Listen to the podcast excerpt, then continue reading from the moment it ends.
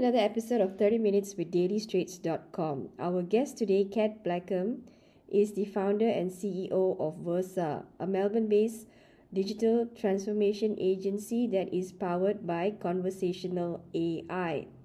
Today, we're going to catch up with New Zealand born Kat on how she got her start in the business world and some of the challenges she faced in building her company from the ground up. Thank you so much for joining us today from uh, Melbourne. Thank you for having me. How did you get yourself involved in the tech industry? So, I got involved in the tech industry in uh, late 99. So, um, I guess that was kind of the first, and it, it wasn't so much the tech industry as I guess the the digital or the the web uh, industry um, that was kind of starting to grow at that point. And my um, entry in was actually via market research. So I was a market researcher um, for a very big research um, company in London called Taylor Nelson Sofres, TNS, and um, they and I was called by this very small startup in Melbourne um, who were wanting to build an, a panel of internet users to measure kind of top 20 websites in Australia. It was the first time it had ever been done. And they needed someone that had experience of building out panels. And I had that um, in the grocery trade. So that was my kind of build as I had all of this market research experience. So I went to do market research in the internet and then from there moved into product and um, worked for the biggest real estate portal and the biggest um, employment portal in Australia. And th- that's kind of where I cut my teeth um, in this industry.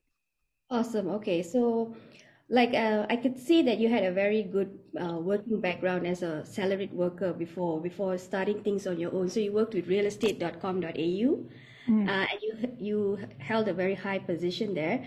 But uh, I just wanted to find out why you decided to you know quit and do start your own business. Yeah, look, it's a really good question, and um, one sometimes I ask myself even today, June. So. Um, uh, because it isn't easy running your own business. And um, the one thing that I have learned uh, over the last 11 years is it actually doesn't get easier. The problems get different, uh, are different, um, but it, I wouldn't say it gets easier the longer that you um, have a business for. But um, why I really left is I, I wanted to um, firstly, I wanted to be in control of my own destiny. I was a female. I had a um, a mum. I had a, a young um, child. So I had my second um, boy, who is now 12 years old. He was um, 10 months old when I started my business. And so I wanted to um, start a business that really provided flexibility in a very different way. So I actually started the whole company with the premise that I wanted to not change the world, but actually in our industry move the needle a bit in terms of flexibility and diversity and that type of thing. So that's why I started the company. The fact that it was an agency was almost like that was just what I thought would be the easiest thing to do. Um, as it turns out, it's not very easy running an agency, but I at the time, because I was the client, it seemed quite easy um, from my perspective. So, so that's why really to be in control of my own destiny, to get the flexibility for me, but also to build a company that allowed flexibility eh, flexibility for everybody. So you quit at the helm, right? You was it a you left a, a uh, well-paying job, and yep. did you a business plan, anything like that, or you just quit and then you and then you started planning yeah so uh, actually nobody has ever asked me this. So yeah i no i didn't have a business plan but i did have a business plan for another business. So when i was on maternity leave with my son so i had 10 months obviously um, at home with him i worked with a um, uh, somebody who is um, very yeah, so a guy that was um, looking at getting into the aged care space, uh, the digital aged care space, and so I worked with him for that whole ten months and building out a business case um, to get that business up and running. And so that's what I was basically doing with my time. Then um, the GFC hit around that. So it was 2009, 2010. And um, that business just didn't look viable. So I was suddenly kind of left with this situation where what I thought I was going to be doing, I wasn't doing. So I quite suddenly pivoted into starting an agency. So I didn't have, um, I had a bit of capital um, saved up, kind of you know, AKA I had some savings. It wasn't like I had capital. I just had savings. Um, and I, um, I wasn't earning anything at the time because I was already on maternity leave. So that meant that I didn't feel like I needed to pay myself very much. But I really just started with um, $100,000, I think, as um, startup capital, and then just got going from there. And it was a very organic process to start with. It was just lots of cups of coffee and tea with um, lots of potential clients until we we got our first few clients and then I started building the team out from there. So I'm now much better with building business cases. I just, at that time, I thought that I was going to be doing something completely different. Awesome. So, it, am I correct to say you went on maternity leave and you never went back to full time work? You started your own business? Is that's that right? right? Yeah, that's exactly what I did. Okay, so you started Deepend Melbourne, right? Is that the first thing you started? Yes, that's right. So, a friend of mine, um, Matt Griffin, had. Um, he ran Deepend, it's called Deepend Sydney. So it was another, it was the same brand, but he didn't have a, a Melbourne um, to the business. So he approached me and said, we, we were good friends. We had um, worked together previously. And he said, why don't you start a separate business? Um, called Deepend Melbourne, and then we can refer work to one another. And um, he already knew that there was a bit of work. Um, they, the year that I started Deepend Melbourne, um, they had won Digital Agency of the Year.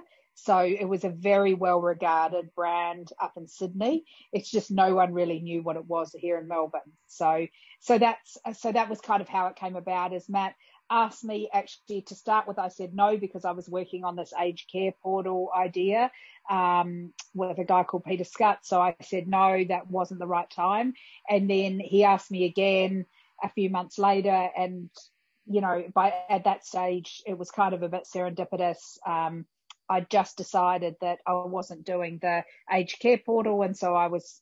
It seemed like a really good fit. Could I say you went in cold in that business? Like, yeah. Or... it doesn't sound that smart when when you say it out loud. It really doesn't sound that smart. But at the time, I think a lot of uh, a, a lot of people that I speak to that start their own business, you know, you can have a business plan as much as you like, um, and you can think about what it's going to be, and and that is a sensible way to go. But anyone that started a business knows that everything that you plan and think is going to happen doesn't really happen how you think it's going to happen because it's just you, until you actually get in there and start talking to people about your idea of how what you want to do and start trying to you just don't um, you just you don't really realize um, how um, difficult it's going to be until you get in. And then you have all of these things that you have to um, navigate. So building a business plan it's hard to build a plan for that that's for sure. Awesome. That's great advice. Okay. So this was in 2010, Deepend Melbourne, and then you started it and it became really big.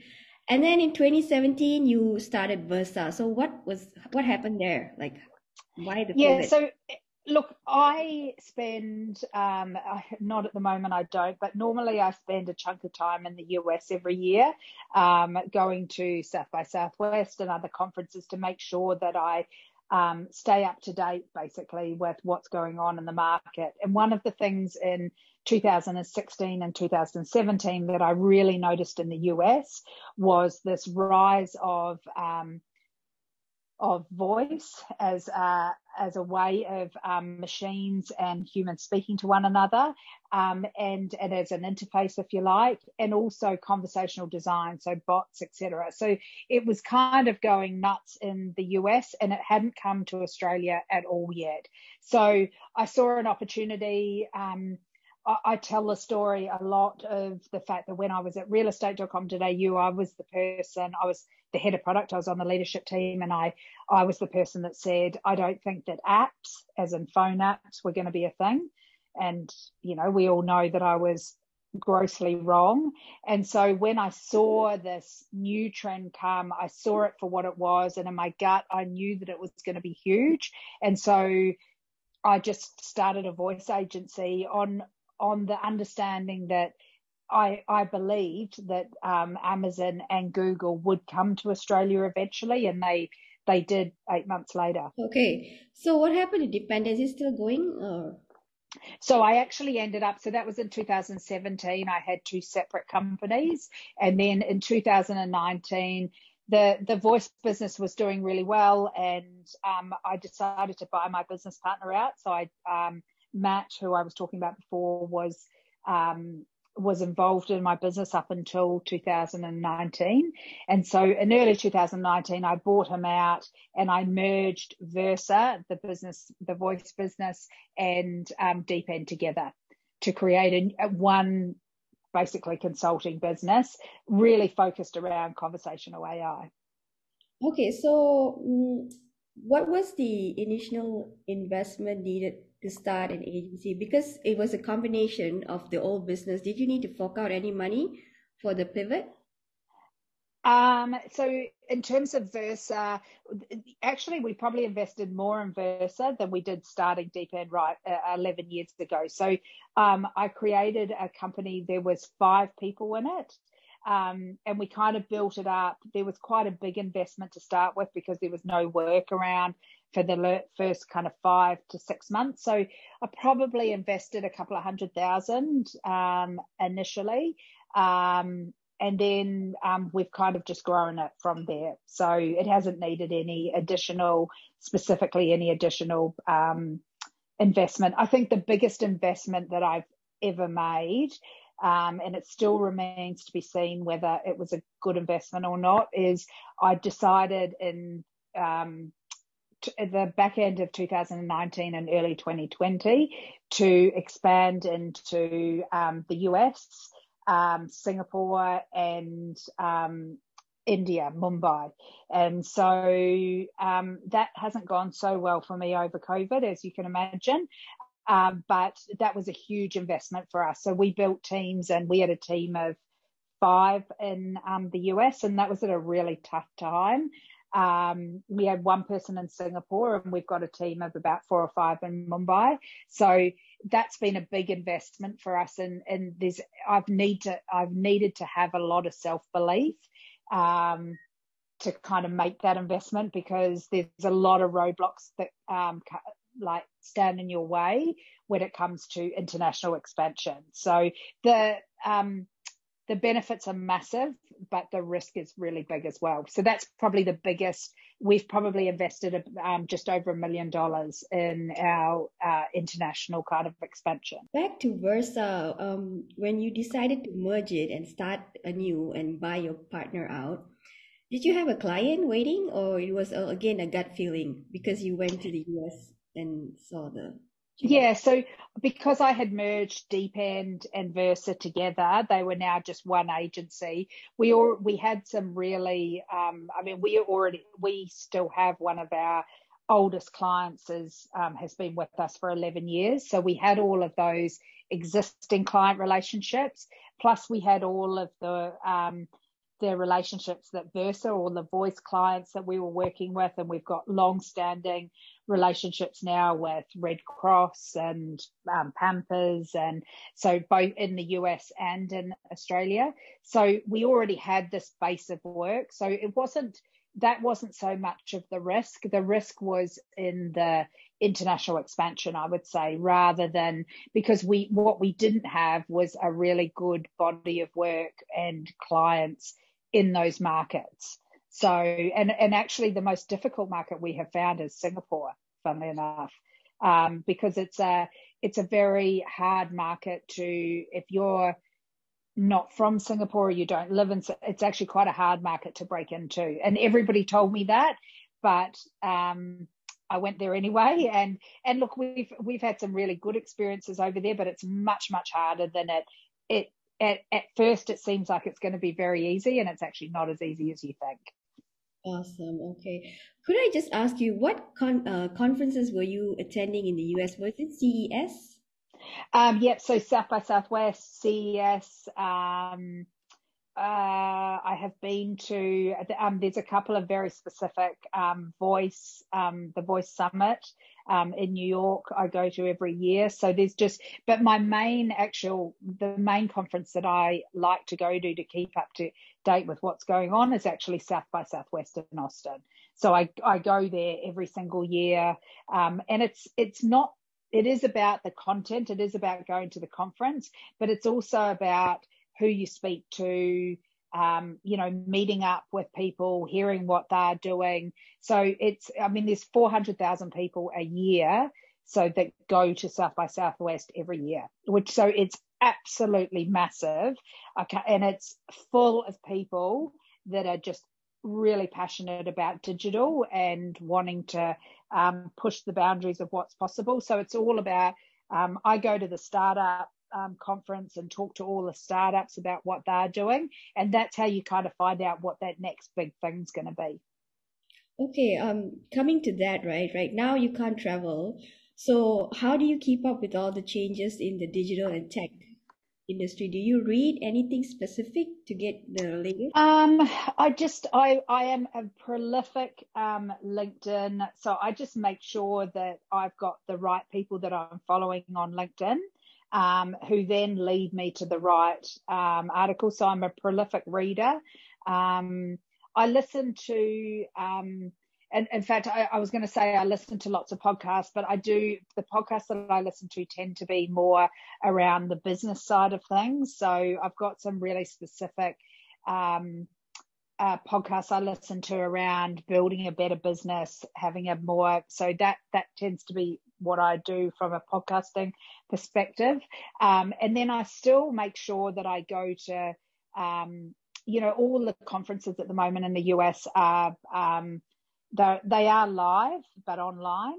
Um, but you can often also get access to them afterwards. So you don't have to be up during the night. So I'm always trying to um, watch as many um, webinars as I can and that type of thing. So I kind of see that as my role is to make sure that I'm just immersing myself in as much content as I possibly can.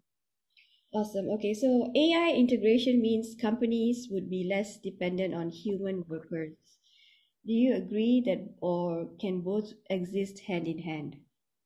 Yeah, so it's a really good question. I I really am very passionate about this. So I'm I believe um, that where machines fit in, it's about augmentation, not automation. So people talk about automation, which is really replacing humans with machines.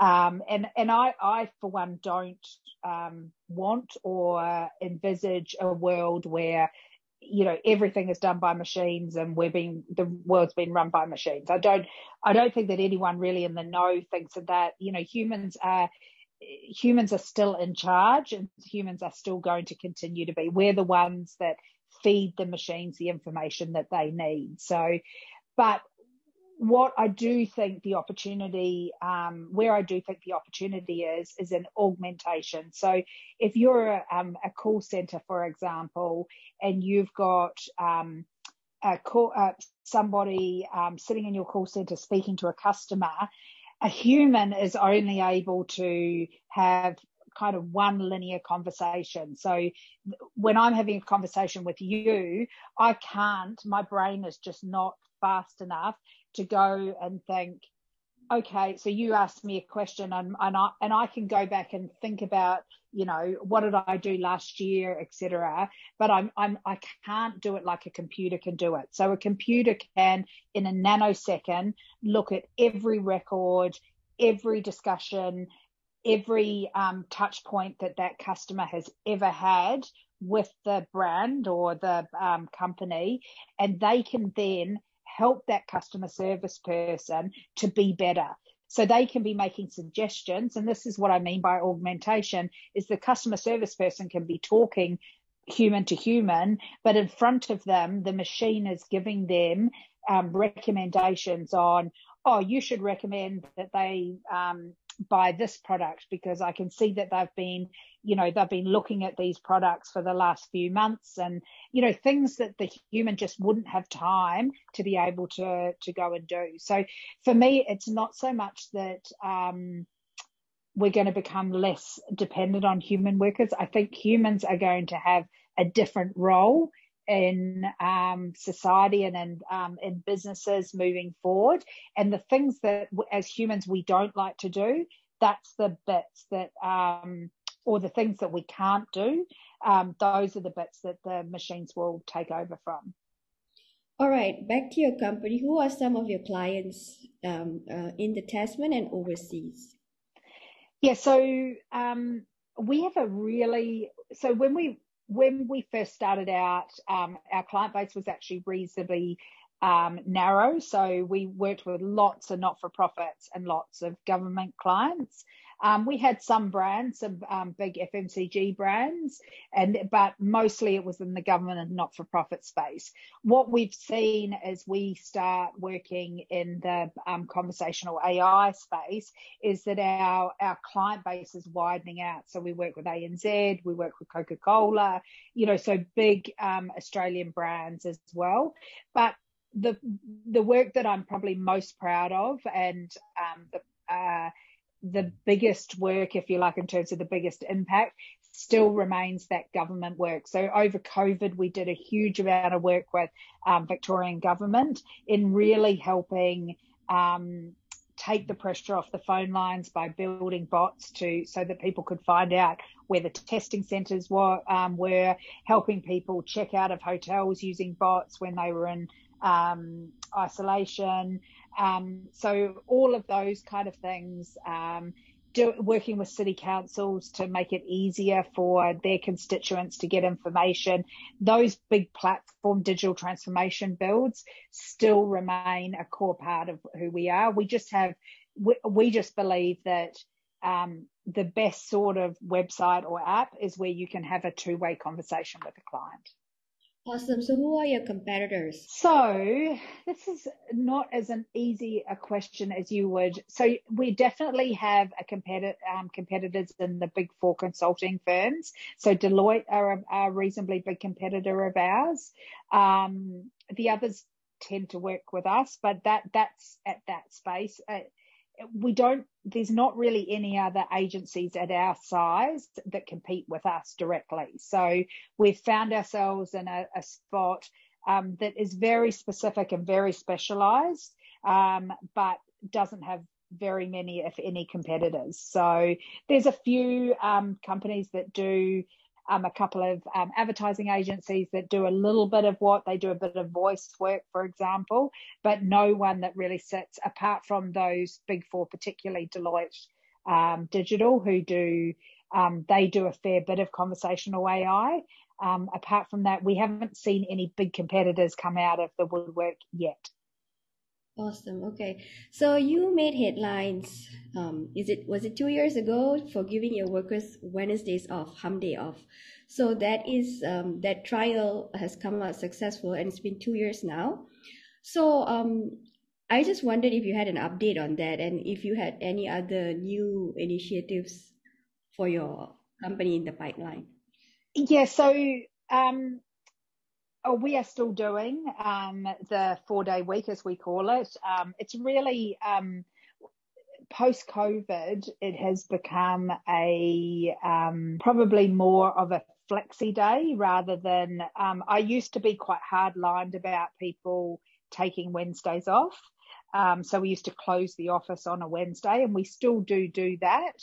Um, so people don't come in on a Wednesday, but then they don't have to come in any day if they don't want to these days.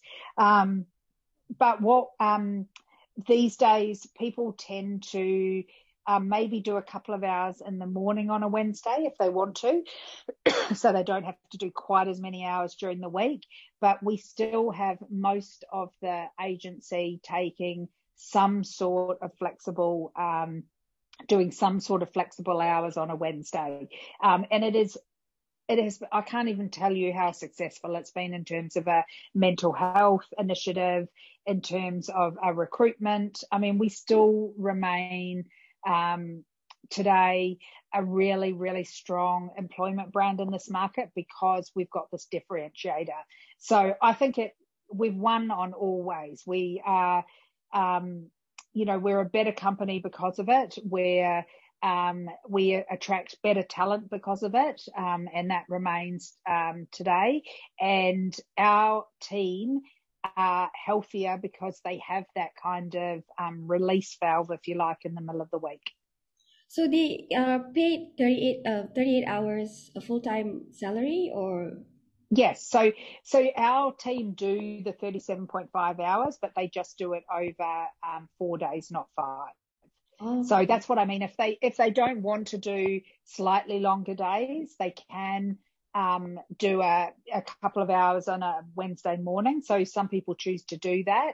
Um, but generally speaking, most people would at least have the afternoon off um, to be able to do the life admin. So, in terms of your second question, was around what next, um, and uh, like uh, it's hard to follow that, I can tell you. Um, but I'm I would really love to disrupt the way that clients and agencies work together and so that's what has been going through my mind recently is um, how can we do it differently? How can that relationship between um, the company, um, whereas, whether it's the marketing team or the IT team and the agency, how can that relationship be better and how can the pricing model work better for both sides. So I think if we're going to try and disrupt again um, in our industry, that's the area that we'll will definitely. But I've always got like anyone that knows me, I'm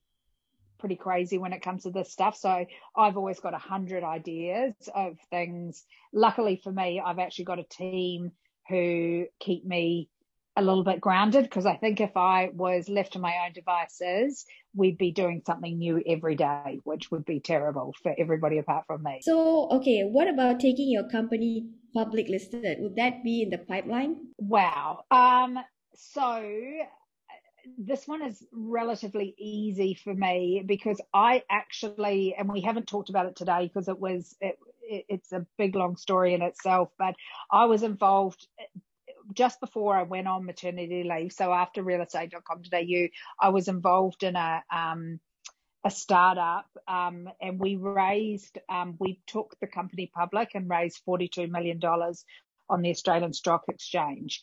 And I can tell you um, that um, it was the hardest thing I've ever done. Um, and it really gave me an appreciation. Um, so that, so I've now worked with, um, because realestate.com.au was also publicly listed and I was on the leadership team there as well. So I, I know how hard it is to A, have a company that is listed on the stock exchange and just the the um, reporting and um, what you have to do for the market if you're if you're listed. So it's the fiduciary kind of responsibility goes through the roof. Um, but I also um, I love having my own business where I, um, where I can make decisions and that I'm not worried about other shareholders and giving them value. I can actually, you know, it goes back to what I said right at the start um, of us speaking is I started the business to make a difference. I didn't start the business to necessarily line my own pockets or um, make millions of dollars. It was it was because I wanted to kind of walk away from my career and go, yeah, I'm, I I did something different that made a difference to um, the industry, and I've left the the workforce in a better place than when I start when I started the business. And if I listed the business, I wouldn't be able to do that. So that's a very long way of saying I would be very doubtful. Never say never, but I cannot see myself listing um, uh, Versa at any uh, point. I think I'd prefer to join forces with someone um, and have them list, to be honest.